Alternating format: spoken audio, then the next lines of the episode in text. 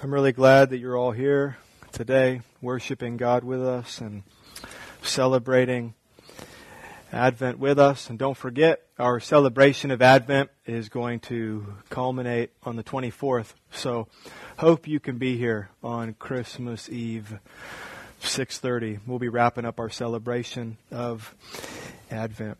If you have your Bible, please open it to Isaiah chapter 51. We'll read a verse there in just a bit. Isaiah chapter 51. In the advent of Christ, we have the advent of at least four things. We have the advent of hope, of love, joy, and peace. So with the arrival of Christ comes the arrival of real hope and real love and real joy and real peace. And if we don't have Christ, we don't really have any of those treasures because apart from Christ, the world really is without hope. And the world is without love. And the world is without joy. And the world is without peace. Without, without Christ. So today we're talking about joy. How does the coming of Christ mean the coming of joy? I'm going to work from a couple questions. The first one is, what is joy? And the second one is, how do I get it? I want to get me some joy. We all want to have joy, so we're going to talk practically about what, what does that look like? How do I actually secure joy in, in my life? I think Isaac Watts understood joy pretty well. He wrote in 1719, Isaac Watts wrote, uh, one of the most popular Christmas hymns. In fact, it's the most published Christmas hymn in North America called Joy to the World. Now, it's interesting because he wrote that hymn about the second advent of Christ, not the first. But we sing it celebrating the first coming of Christ. But listen to, I'm just going to read the first two verses and listen to how he answers the question of what joy is and where it comes from. In verse 1, joy to the world. And then a parenthesis would be why? Question mark. Why? Why joy in the world? And he answers that the Lord has come. Let earth receive him as king. Let every heart prepare for room, and heaven and nature sing. And verse 2 Joy to the world. And why? The Savior reigns. Let men their songs employ, while fields and floods, rocks, hills, and plains repeat the sounding joy. Let's pray together and then we'll talk about joy. Our Father in heaven, we ask that you would give us clarity today. Help us to understand what joy is. God, we ask that you would bring your words with power by your Holy Spirit, that those of us who know you and know your Spirit would be filled with the Holy Spirit so that we would have ears that would be in tune with your word. Uh, we would hear and, and understand and know what it means to be filled with joy. And then, God, will you please help us to, to get an, a vision for what we must do if we want to have any joy in our lives. So help us, God. Some of us may be here today and we're feeling joy, and some of us may not. And some of us have real joy, and some of us have a counterfeit joy. There's lots for us to work through. So bring clarity, God, by your word and by your spirit. Reveal your truth to us so that we could be filled with joy before you. And as we are filled with joy before you, God, that you would be most glorified. that you would be most honored and that your people wouldn't just be singing words to you, but we would be meaning words to you. And we would be caught up in our affection for you that flows from our joy. So please do this work in us and among us. We pray this in Jesus' name. Amen. Eight points regarding joy is what I'd like to work through today. Eight points regarding joy. And all eight points will fall under two headings or two questions that we're going to seek to answer. The first question being, what is joy? So some points answering that question. What is joy? And then the second question, where do I get it? Okay, where do I find joy? How can I have joy in my life? So, the first question, what is joy? Point number one. Joy is inner delight. So, we're going to do a progressive definition. So, very basically and foundationally, this is what joy is. And then we're going to work through some biblical principles to get an even uh, broader, uh, more specific understanding of what joy is. But joy is basically, and at the very least, it is inner delight. Okay? Even more so in layman's terms. Joy is an emotion of the heart that feels good. And that is what joy is. It is an inner delight. It is an emotion of the heart that feels good. It's an emotion you want. It's something you desire. Okay, we're not, we're not resistant to joy. We're not repelling from joy. We are attracted to joy. We like the idea of joy. We, we want that, we want that to be a part of our inner life. So very basically, Joy is inner delight. Number two, joyfulness is a universal trait of God's people. Joyfulness is a universal trait of God's people. This means God's people anywhere and everywhere are joyful. God's people, anywhere and everywhere, are joyful. If you find God's people, you find joy. Because joyfulness is a universal trait of God's people. Christians rejoice. It is one of the things among many things that Christians do. Christians rejoice. And all rejoices is, is the verb of joy, the action of joy. Christians are literally joying. We are rejoicing. Isaiah 51 3, if you turned there. Listen to what Isaiah 51 3 says. For the Lord comforts Zion. He comforts all her waste places and makes her wilderness like Eden, her desert like the garden of the Lord. Joy and gladness will be found in her, thanksgiving and the voice of song. That's Old Testament. We'll look at a verse in the New Testament that's telling us that a universal trait of God's people is joyfulness. Isaiah the prophet says, if you find God's people, you find joy. If you find God's people, one of the things that you're going to find in them is joy and gladness. And you're going to know you found it. It's not going to be a secret. You're going to know you found it because it will manifest itself in, Isaiah said, thanksgiving and the voice of song. So you find Christians you're going to find a joyful people. You're going to find them rejoicing. You're, you're going to know they're joyful because you're going to hear thanksgiving and song. So they're going to be thanking God. They're a thankful people and they're a singing people. They're singing people and they're not just mouthing the words. They really They really mean it. So Christians are, are so joyful that they're singing. This isn't, you know, the, the singing that you're prompted to do when you're driving in the car and some catchy tune comes on that you can't get out of your head. This is a joy, this is a, a singing that is prompted by uh, an inner delight.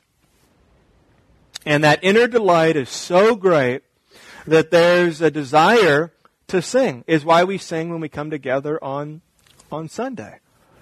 Okay, we're coming together and we're singing. It's a mark of the church of Christ and we're singing because we are a joyful people. That's why we should be singing.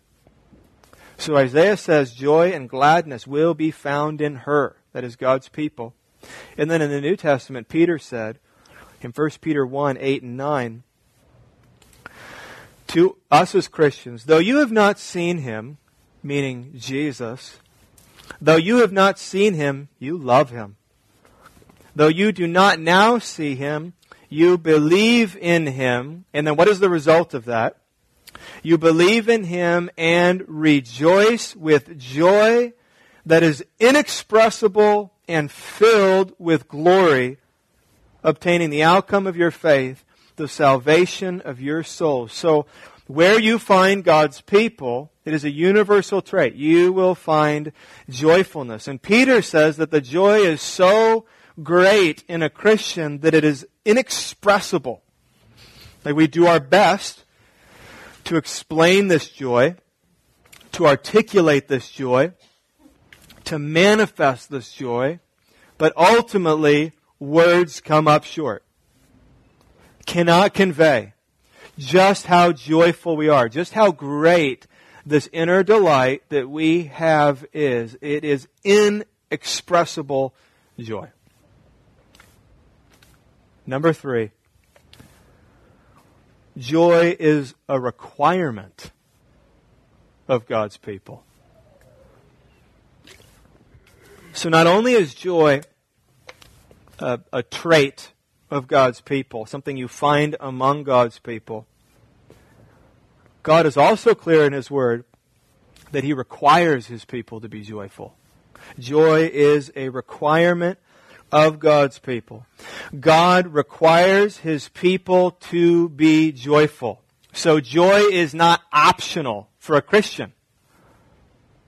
There's no such thing that means as, well, you've got your, he's a really joyful Christian. That guy, not so much. He's a Christian, but just not a joyful one. So there's no category for that in, in God's family.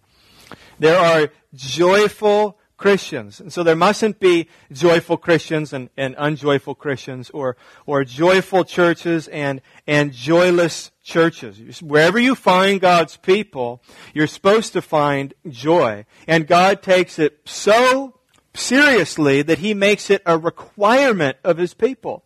Psalm 37 4 says, Delight yourself in the Lord. Delight yourself in the Lord. That means we're supposed to do it. To delight ourselves in God. If we read some verses in the New Testament, we find, like in Romans 12 8, God's people are to do acts of mercy, but not just do acts of mercy. We're to do acts of mercy cheerfully or joyfully. Or in 2 Corinthians 9 7, God's people are called to give, but they're called to give what? Cheerfully. Joyfully. It's a requirement.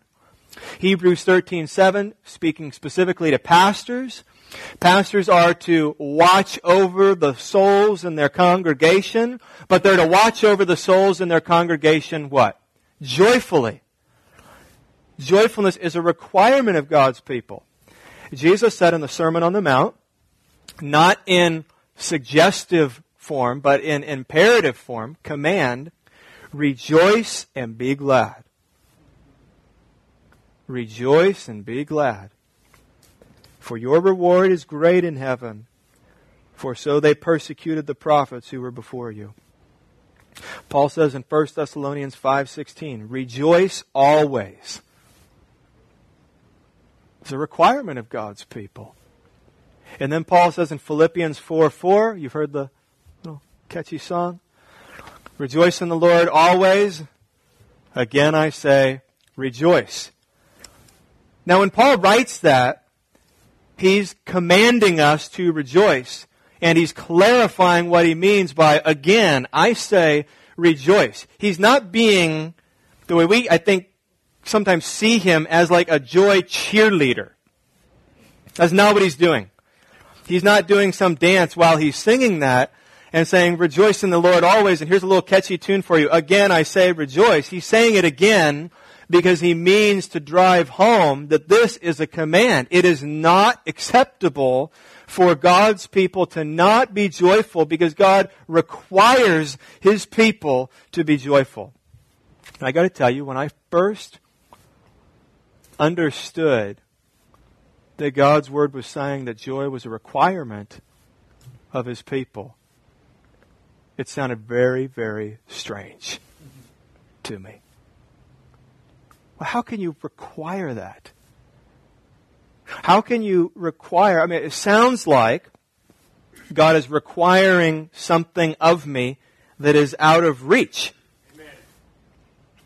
Which, by the way, is not uncommon for God to do. to require things that are impossible. But I thought, how, how God, I understand when the verses where you say you want me to be joyful, and you're, you're, you're, you're saying things so that my joy would be full. And so you're the one who makes me joyful. I get all of that. But then when he requires me to be joyful, well, you can't do that. You can't do it. You can't make someone happy. You can't make someone have inner delight. I can't look at someone and say, be happy. Now. Just do it. You can't, you can't manufacture that, right? It's, it's an emotion of the heart. It's inner delight. It has to be prompted by other things. It has to be motivated by other things. It has to be brought about by other things. How can you? It doesn't sound fair, does it? It doesn't sound fair that you would require joy of your people. It reminds me of something that my dad would say once in a while on the heels of giving me an instruction that he could tell I did not want to follow. And he might give me an instruction like when I was younger, clean your room. And I would obey him, but I would obey begrudgingly. And I'd make sure that he knew that. Right? You've done this or you've seen people do this. You do it with your boss at work. You did it with your parents when you were kids. So I'm going to obey you, but I'm going to show you in everything else that I am, am capable, other than my actual action, I'm going to show you with my eyebrows and, and with my face and with my body language and with my tone. I'm going to show you in every way that I can that I do not like your instruction, that I am not happy, that I have no joy because of this, but I'll do it anyway. And my dad would sometimes say this, I want you to do this, and I want you to do it with a smile on your face. Right? This feels like what God is saying. And so what would, what would he get? Well, you know that smile. I'll give you the smile, but right, head forward, you get like the Botox smile that looks like it's just plastered on my face and isn't going anywhere. Is that what you want? Now are you happy? Because I'm not happy, but I'm pretending to be happy so that you'll be happy because you say I have to be happy. Around we go, right? You can't make someone, you can't make someone be happy. You can say you like them, be joyful. I hope you're joyful. I want you to be joyful. But how do you require, how do you require joy? Now we've got to understand joy then. So that we understand the mind of God as far as we can and understand what it is we require of us. But one short answer to answer the question, is this a fair requirement of God? Is that it is. Because God is worthy of our delight in Him. He's worthy of our delight in Him. He deserves us to have joy. He's worthy of our enjoyment of Him. So here we are now, leaning into a definition and trying to understand what joy is. Let's keep answering this. First, let me answer it negatively. Here's what joy is not. Here's what joy is not.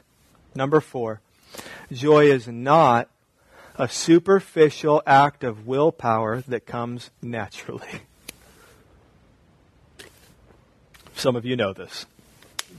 Let's break this down one at a time. Joy is not a superficial act of willpower that comes naturally. So first we're saying joy is not an act of willpower. You cannot decide to rejoice. Right, go ahead and try that. You cannot decide to rejoice. It is a joy. It is a spontaneous and emotional response of the heart. It is a spontaneous and emotional response of the heart. So you can't contrive it. You can't decide, I'm going to rejoice. You can't say, I've, I've made up my mind, I'm going to be happy from now on. You've said things like that, or you've heard people say things like that. You know, I'm done. I'm done being gloomy. I'm done being grumpy. I'm done being cranky. I'm done being depressed. I'm done being discouraged. I've made up my mind, right? From this day forward, I am choosing to be happy. You can't do that. Well, we can say that, and you get, you get like seven minutes out of it. And then you, you wake up. Your eyes will be opened, or something will happen. And you find that joy is fleeting. There's no, there's no power from within that can secure joy. It is not an act of willpower. Joy is also not superficial. This may distinguish the word joy from the word happy in some of your minds, but joy is not superficial. Joy is deep and durable. Joy is deep and durable. Romans 5 3. Listen in these verses to the durability of joy. Romans 5 3. Not only that, but we rejoice in our sufferings, knowing that suffering produces endurance. 1 Thessalonians 1 6. And you became imitators of us and of the Lord, for you received the word in much affliction with the joy of the Holy Spirit so joy is not superficial. Joy is deep and joy is durable. We can learn that from these two verses where we see joy side by side with what are the two words? Suffering and affliction. So it's durable. It's not like, well, you have joy, but then suffering comes and there goes the joy. Or the affliction comes and there goes the joy. No, there's affliction and there's joy. There's suffering and there's joy. Paul also says in 2 Corinthians 8 2. For in a severe test of affliction, their abundance of joy and their extreme poverty have overflowed in a wealth of generosity on their part. Is that a misprint? Is it, did we lose something in the translation? That can't be what it says. This is not worldly wisdom. Did you hear what Paul said? In a severe test of affliction, their abundance of joy and their extreme poverty have overflowed in a wealth of generosity on their part. That is paradoxical. That makes no sense. This is not logical. What is the condition of these people he's talking about? What is the condition? He gives two conditions. Severe test of affliction. They're in a severe test of affliction and they're in extreme poverty. And, and what is that overflowing into? Right? It's overflowing into an abundance of joy and a wealth of generosity. That's the overflow severely afflicted. They're severely being afflicted. They're in extreme poverty. And that leads to depression. that leads to being destitute? No. For those he's speaking of, it leads to an abundance of joy and a wealth of generosity. That makes no sense. We're missing something. There's some sort of key to unlock that. Because we all know that severe affliction is not supposed to make me happy. And extreme poverty is not supposed to make me happy. That's why I don't want to go out and get afflicted.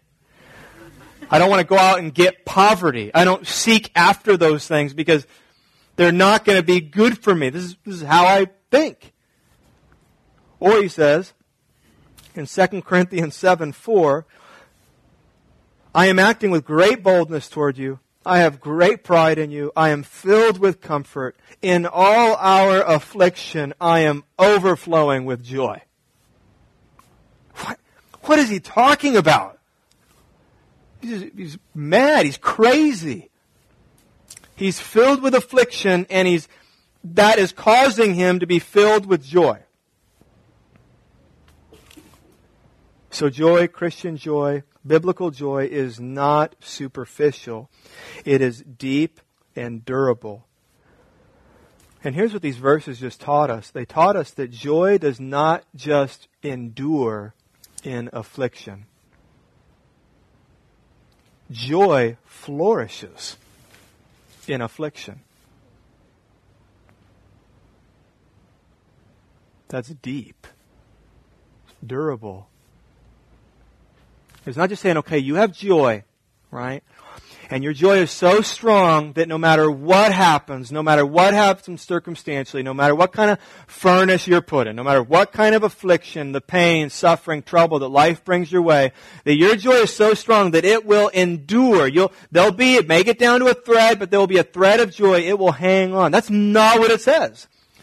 Not that joy endures in affliction, but joy flourishes in affliction. So more affliction, listen to this, more affliction, more joy. More suffering, more joy. More trouble, more joy. This is what we're learning. So it's not what the world says, whatever kill me makes me stronger. The Christian says, whatever kills me, make, whatever, I'm sorry, whatever doesn't kill me makes me stronger. The Christian says, whatever doesn't kill me makes me more joyful. Feels weird to say. I mean, the world has said, I, I see benefit. You know, whatever doesn't kill me. I learn things, live and learn, and become stronger because of it. But according to the verses that we're reading, whatever doesn't kill me, it makes me more joyful. So joy is not superficial. And then joy does not come naturally, which is why a mere act of willpower is not going to accomplish it. Because joy does not come naturally. Joy is not wrought, it's not worked or brought about. Joy is not wrought by the human spirit. Joy is wrought by the Holy Spirit.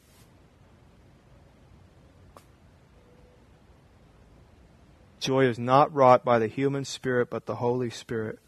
It is not natural, it is spiritual. Galatians 5:22. But the fruit of the spirit. Remember what one of them is? Joy. So it's fruit of the spirit, the Holy Spirit. Or Romans 14:17. For the kingdom of God is not a matter of eating and drinking, but of righteousness and peace and joy in the Holy Spirit. So joy is not natural. It does not come naturally. Anyone can be happy because things are going well. That's not what we're talking about.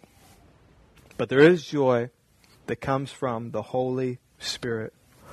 And Jesus said in John 15:11, "These things I have spoken to you, that my joy may be in you and that your joy may be full.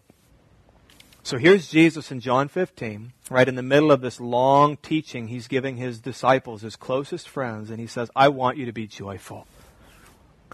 I want you to be joyful. I want you to have, Jesus is telling him, I have maximum joy.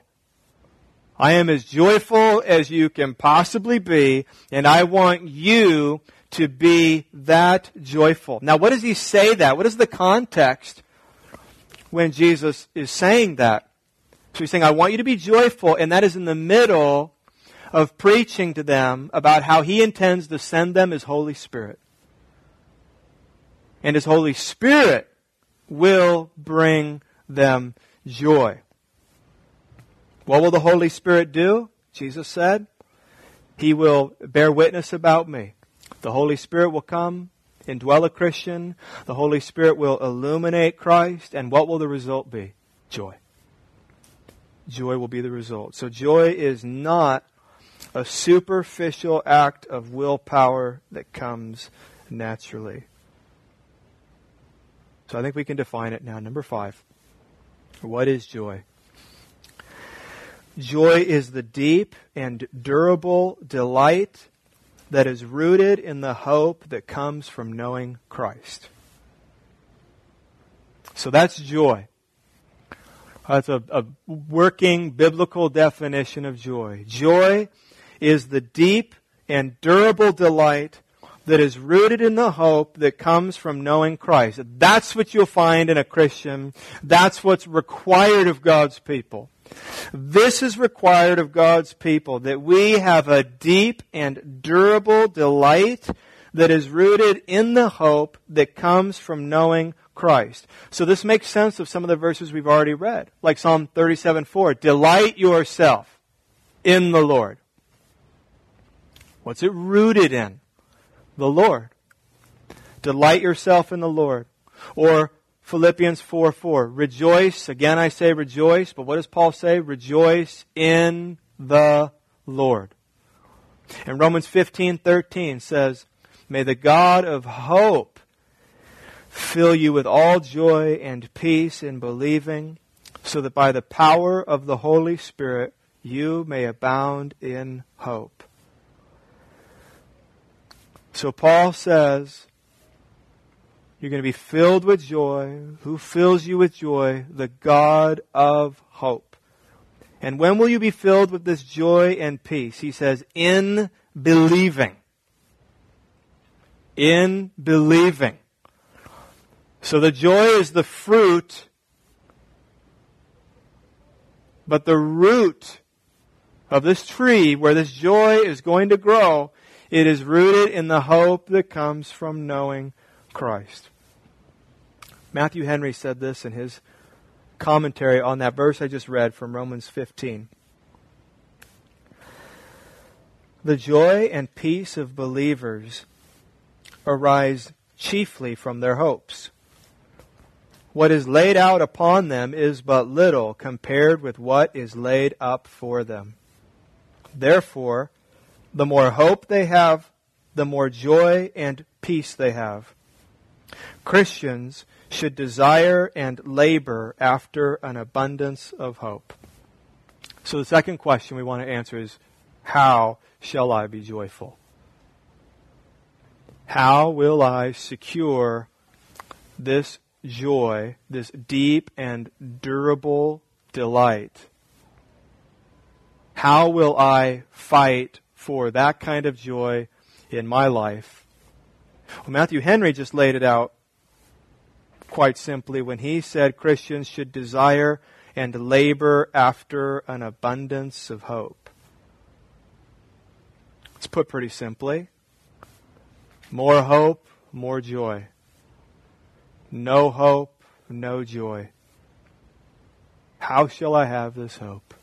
How shall I have this joy? Well, number six, let's say it negatively again. How will it not be secured? Joy will not be secured through outward comforts. Joy will not be secured through outward comforts. This is really important for us to think about. This is really important for us as it's timely as 21st century Americans. Right, every generation has their issues. Every culture has their issues. There's nothing new under the sun, but certain cultures are susceptible to certain sins and, and maybe others aren't. But we have our baggage. We have our baggage, who we are and where we live and the air we breathe and the lives we live. We have our uh, significant temptations. And so we really need to think about this point because this is very counter culture. Joy will not be secured through outward comforts. So that's not what we believe naturally. We believe that the more outward comforts I have, the more joy I'm going to have, the, the happier I am the more things, outward comforts, the more things in life go the way I want them to go, the happier I am and the happier I'll be and the more joyful I will be. And so life becomes, the American dream becomes, the pursuit of joy and happiness becomes controlling, right, all of your outward comforts and having life go the way you want it to go. And the thought is, is if I can control these outward comforts and if I can get my life to go, at least in some ways, the way I want it to go, then I will have this elusive happiness and joy. And so we make plans and we make up our minds and we figure out what we're passionate about and what we feel like we're built to do and what we're wired to do and we pursue these things in hopes that all of that will line up so that we will be happy. But we've got to remember, joy is not superficial. It's not found on the surface. It's not found in outward comforts. Rather, joy, remember, not only endures in affliction, joy thrives in affliction.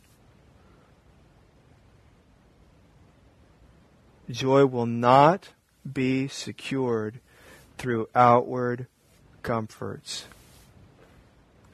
For some of you, that, that might be really good news because you don't have a lot of outward comforts. The reason this is a problem for us is because we, in our day and in our age, probably unlike any civilization that has gone before us. That's just an opinion. But perhaps, unlike any civilization that has gone before us, we are able in an unprecedented way to control our outward comforts. We can control them. We can have what we want when we want it. We have so many resources. We have so many opportunities. We have so much wealth. We have so many people. We have so much that is available to us that that can become what we turn to for our joy because outward comfort is extremely accessible to us. Most of the world we know does not live that way. Most of the world are not tempted to seek joy in outward comfort because there is no outward comfort. So there's no temptation there to find joy, but we can control things and we can control what's going on around us in such a way that when the outward becomes uncomfortable, we just change the channel. Literally and emotionally and spiritually. We can just change the channel. You can run away from discomfort outwardly. You can run away from painful circumstances. You do this on the, on the television set. Right? Something comes up on the television. It's sad. It's sorrowful. It's gloomy. I don't want to feel that right now. I don't want to watch that right now. So what do I do? I will change the channel. I, I am not interested in watching Sally Struthers cry, some of you know who she is, cry for a half an hour on the television and make me feel terrible and guilty. I'm not going to watch that. I'm just going to change the channel. Oh, a football game. Much better. Much better. Oh, look, they're so happy and joyful. This is good. Oh, I feel the joy returning. Is that really what's happening? I don't want to see that. I don't want to see these little boys and these little girls with swollen tummies who don't have food to eat. I, I don't want to see that. I don't want to, I'd rather not think about that. I'm, I'm happy right now. I've got things to do. I don't want to, I don't want to consider that. So what do I do? I just change the channel. Now we can do this in life. Something comes up, it's painful, it's troubling, eh, there's suffering, it's, it's affliction, and there are ways for us to run from it, to, to change the channel. Oh, this relationship is really difficult, so I'll just dump this relationship. This marriage isn't going well, I'll just divorce them. What am I doing? I'm just changing the channel. Oh, I'm having problems in this church. It's really getting difficult. I don't like it. I don't think I agree with everything. I'll just go to a different church. It's a hundred down the road. What are you doing? You're just changing the channel. Just controlling your outward comforts and the underlying belief can be that joy is secured through your outward comforts. And so I just keep changing the channel. If something gets difficult, tough, painful, I just sweep it under the carpet. This is why some drink so much alcohol. That's why some turn to drugs. I'm only going to be joyful through my outward comforts. There are no outward comforts, so I need to numb myself so I'm not thinking about it so I can ignore it, so I can sweep it under the carpet. What's the belief? Joy is secured through outward comfort. You don't have to close your eyes. This is good news for a Christian. We talk about joy. You don't have to close your eyes. You don't have to sweep things under the carpet. We don't have to numb ourselves. We don't have to ignore the pain and anguish that is within, that is without. Listen to Isaiah 35:10. And the ransomed of the Lord shall return and come to Zion with singing. Everlasting joy shall be upon their heads. They shall obtain gladness and joy, and sorrow and sighing shall flee away. When will sorrow and sighing flee away? The second advent of Christ. What does that mean? This is an age of sorrow and sighing. So you can be sorrowful. You can sigh. You live in a sorrowful world. Now again, we may be able to change the channel. And we may be able, unlike any other culture has been able to do, to turn it off and to ignore it and run what's going on within, what's going on without, what's going on in our country, our city, our own heart, our world, but it's there and it's nagging because we live in a world that is filled with sorrow, that is filled with sighing, that will be until Christ returns. This is our reality. And joy is not the absence of sorrow. It can't be. Because God says what? You live in a world full of sighing. You live in a world full of sorrow. You live in a miserable world. And I want you to be joyful every second. Compatible. Joy is not the absence of sorrow. Job 22, 25. Job's good friend comes to him and says, Then the Almighty will be your gold and your precious silver. What's the assumption? I don't have any gold. I don't have any silver. I don't have any money. You know what this feels like. I don't have any money. Well, what do you I mean? No, I have none. I have negative money. There's nothing. The Lord The Lord shall be your gold and your precious silver. Psalm 4 7. You have put more joy in my heart than they have when their grain and wine abound. What's he saying? I've got no grain and no wine. There's no food in the closet, but you have poured more joy in my heart. So it is not secured through outward comforts, clearly. Habakkuk 3, 17 through 19. If you haven't read these verses or heard them recently, listen to what the prophet Habakkuk says. Though the fig tree should not blossom, nor fruit be on the vines, the produce of the olive fail, and the fields yield no good, the flock be cut off from the fold, and there be no herd in the stalls. Yet I will rejoice in the Lord. I will take joy in the God of my salvation. God the Lord is my strength. He makes my feet like the deer's. He makes me tread on my high places. Christian joy is not detached from suffering. Christian joy lives and breathes in suffering. Remember the disciples in Acts chapter 5? They were preaching the gospel. They got in trouble. The authorities arrested them. They told them, stop. Don't preach the gospel anymore. And then they beat them. And beat them doesn't mean they pushed them on the ground and kicked them a couple times. It surely meant that they were severely beaten. In the very next verse, do you remember what the disciples did? It said they went on their way rejoicing. Rejoicing. Joy is not secured through outward comforts. Clearly, it's not. And it's a good thing because you and I have zero control over our outward comforts. It says the disciples rejoiced as they went on their way. And do you remember the reason they gave for why they were so full of joy?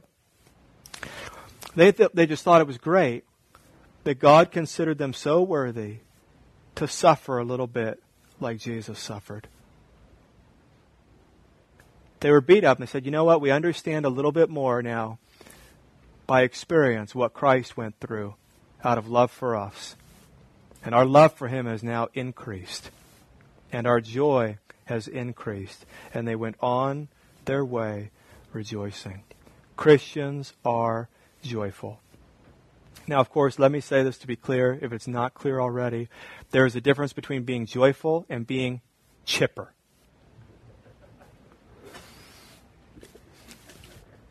This doesn't mean that Christians are chipper and gleeful and jovial and jolly and perpetually smiling and there's nothing wrong and no really there's nothing wrong. Please stop asking me. There's nothing wrong. Everything's great. How are you doing today brother? I am blessed. How are you? Way better than you. Even more blessed than you. Life just couldn't be better couldn't be sweeter. It's wonderful amazing like heaven on earth joy joy joy right it's not just detached. Do you not know what's going on in your heart and in your family and in your world? So it's not this disillusioned, deluded, everything's fine. It's a sorrowful, yet always rejoicing, right? Carl Trueman, a while back, wrote a great article, and the title of the article was what can miserable Christians sing in your church? He had a frustration. He traveled and spoke at different churches, and after visiting in innumerable churches, he found that most worship services were oddly detached from miserable realities. And so the question he would pose to people in the church is, after sitting through a very chipper service where it just seemed like everything was great and fine and nothing's wrong in me, out of me, wherever. It's just wonderful all the time, everywhere. His question to them was, What can miserable Christians sing in your church? And you know what the response was? Oh, that's a good one. Just thought he was joking. The chipperness, right? Just kept going. He said, No, really. Really. I mean, how, how does the person who's dying of cancer sit through your service? How does the person whose, whose marriage is, is eroding from beneath them? How do they sit through your service where you seem so detached from the many miserable realities that are part of this world?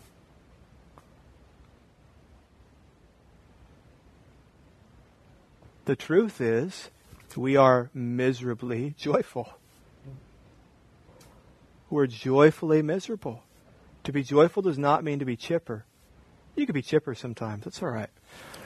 Doesn't mean to be gleeful. It Doesn't mean to be jolly and jovial. Because, again, it does not mean the absence of sadness. It doesn't mean the absence of sorrow.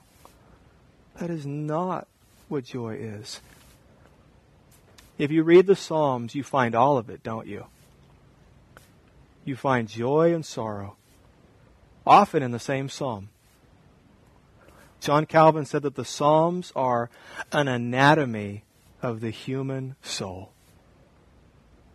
Or you, you just read about the whole emotional anatomy of man when you read the Psalms and you read God's people dealing with God. And sometimes you read a psalm like Psalm 102 that is just so real, it's frightening. It's not chipper. And it starts off with the man who just wants life to end. He's not eating. He's not drinking anything. He's not sleeping at night.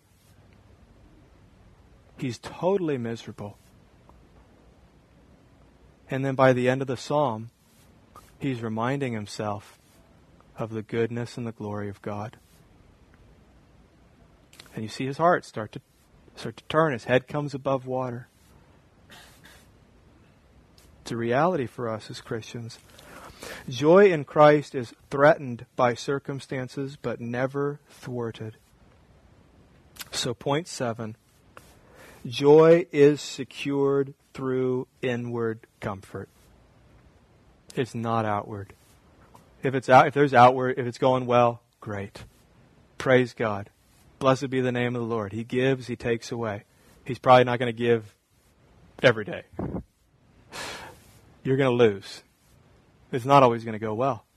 Blessed be the name of the Lord. But the joy is unaffected. Joy is secured through inward comfort. Remember, what is joy? Joy is the deep and durable delight rooted in the hope that comes from knowing Christ. So joy is secured through knowing Christ. This is where joy is found. Through inward comfort, which is knowing Christ. The Puritan Thomas Watson said this There are two things which I have always looked upon as difficult. The one is to make the wicked sad, the other is to make the godly joyful. That is really funny and really true. Apparently, nothing has changed in 400 years. He said, I find this very difficult. I cannot get a wicked person to get sad. They're just happy.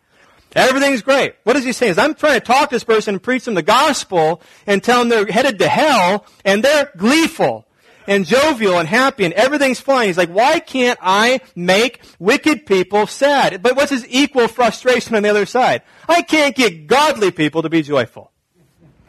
It's the godly people who are running around and walking around with their heads down, gloomy, gloomy, gloomy, gloomy.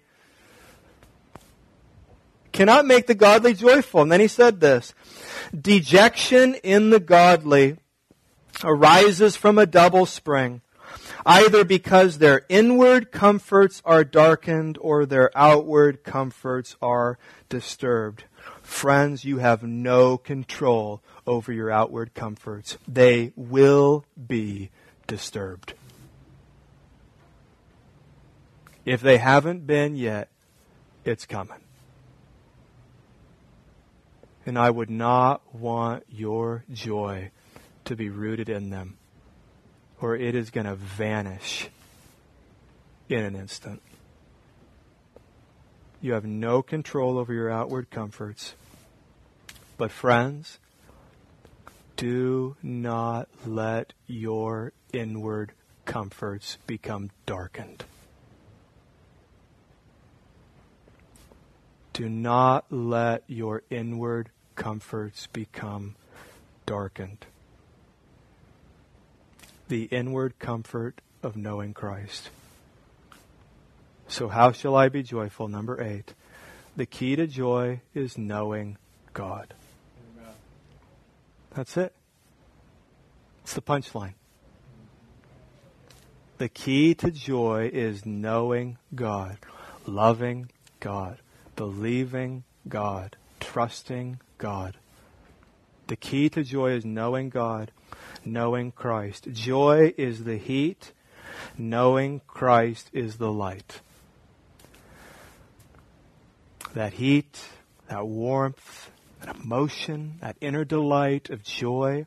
You will not have the heat without the light. No light, no heat. No sun, no warmth. Joy is the heat, knowing Christ is the light. You've heard us say this before. Right thinking leads to right living say, why is doctrine such a big deal? Why is theology such a big deal? Why do we have to keep understanding more and more of God's Word? Why do we have to nitpick? Because there is no joy, among other reasons, apart from knowing God. And God is known through His Word. And so the reason we take, one reason we take doctrine so seriously is because we love you so much and we want you to be joyful. We want your joy to be full. And your joy will not be full with wrong, weak doctrine of who God is in your heads. That will lead to great discouragement and depression. And you will only be lifted out to a place of joy when those inward comforts are no longer darkened and you have good understanding and knowledge of who Christ is. So let me close with two very practical uh, applications. What is it going to take for you and me to be joyful this Christmas? That's a funny thing to ask, right? Because everybody's happy at Christmas. It's Christmas time. Of course, we're, we don't need any help. We're have a very happy time of year. You see it? Happy holidays. Not sad holidays or depressing, suicidal holidays. It's happy, happy holidays. See, Mickey Mouse dancing and with Minnie and the snow is falling on Main Street and everything's wonderful. What are you talking about? Christmas is not happy for most people. For most people, it's not. More people will take their own lives in the next couple weeks than any other time of the year. So discouraged, so depressed. Why? Because they think that joy is found in some sort of outward comfort. And all the pretenders around them are making it look like they've got all the outward comforts. And it feels like they're the only one who doesn't. So, what's the point? I'm sure I'd feel the same way. I'm sure I would. Joy comes from knowing Christ. So, two helps. Number one, what is it going to take for you to be joyful this Christmas? Number one, cry out to God for joy. Sometimes we don't think of doing this. Ask Him. Well, He knows I want it. He knows a lot. He knows a lot. And that argument will have you never praying. So cry out to God for joy. Say, I don't have joy. I need to work at it. Well, you do. Well, that's number two. Number one, cry out for joy. Ask God for joy. You know it's an inner delight. You know it's got to happen in your heart. It's got to be a change of heart. And there's only one I know of in the whole universe that can change your heart. And it's God. He did it the first time when He regenerated you. He's been doing it ever since. You may need Him to do it again. You want joy? There is no joy? Cry out to God for joy. You remember David doing that in Psalm 51? He's rock bottom. Rock bottom. It doesn't feel like life can get any worse for David at that point. He has hit the bottom. Life has fallen apart. The wheels are off the wagon. He can't even see the wheels anymore. It's bad. And do you remember what his plea to God is? Restore unto me the joy of your salvation. What's he doing? He's crying out for joy. He's setting an example for us. Cry out for joy. What's he saying? There was joy. There's not joy. Restore unto me the joy of my salvation. And the number two, for those of you where that's not tasky enough. Right, right, right, right. Right. I know. That's what we do. Number two, use the means of grace. Use the means of grace. Do you need God to work in your heart? Yes. Will there be joy without God working in your heart? No. Does that mean you have no responsibility? No. It does not mean that. There are, God has made available to you as His children the means of grace, the means by which we experience the favor of God. God is gracious to you. He loves you. He loves you. He has favor. He has favor for you. You're his adopted son, you're his adopted daughter. How do I come to experience the favor of God? And we call these the means of grace. And there's not many of them and they're not complicated. It's not some book you have to go out and find. It's not some program you have to enlist in. It's not some secret trick. They're just the simple means of grace. You could probably name them off. Prayer. Prayer. Praise. The Word. Reading God's Word, memorizing God's Word, studying God's Word, sitting under the preaching of God's Word, fellowship. Fellowship is a means of grace. A means by which you experience the favor of God is if you are in fellowship with God's people. If you're not in fellowship with God's people, if you're giving up meeting together as God has called us to do, you are cutting off a lifeline to your joy the Lord's Supper or communion. If you haven't been baptized, baptism. These are means of grace. These are means by which we experience the favor of God. This is how we know God. This is how we know Christ. And the more we know God and the more we know Christ, the more hope we have and the more our joy will be full. William Gurnall, another Puritan, said, the reason why many poor souls have so little heat of joy in their hearts is that they have so little light of gospel knowledge in their mind. The further a soul stands from the light of truth, the further he must needs be from the heat of comfort.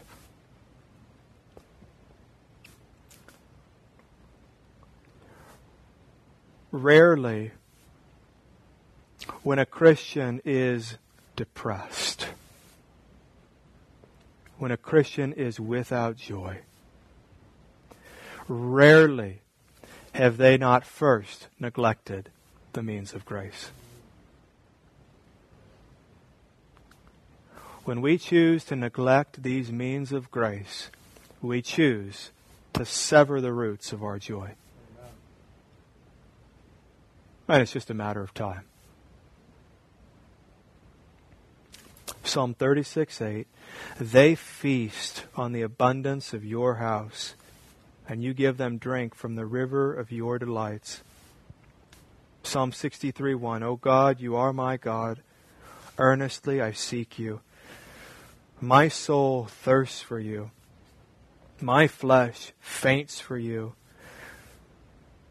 as in a dry and weary land where there's no water. Psalm 42 1. As a deer pants for flowing streams, so pants my soul for you, O God. With the advent of Christ comes the advent of joy, which is why Luke 2:10 says, "And the angel said to them, Fear not, for behold, I bring you good news of great joy that will be for all the people." Let's pray. Father, thank you for your word. Thank you for giving us minds, minds so that we could understand who you are, who we are, and what you have done to rescue us from ourselves. God, please fill us with the knowledge of you. Fill us with good and right and sound doctrine that we may know what you require of us that we may know the kind of life that we should live,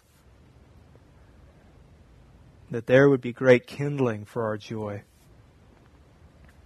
that we would actually have firm reasons to be joyful. So, God, deepen our affection for you as you deepen our understanding of your affection for us. In Jesus' name, amen.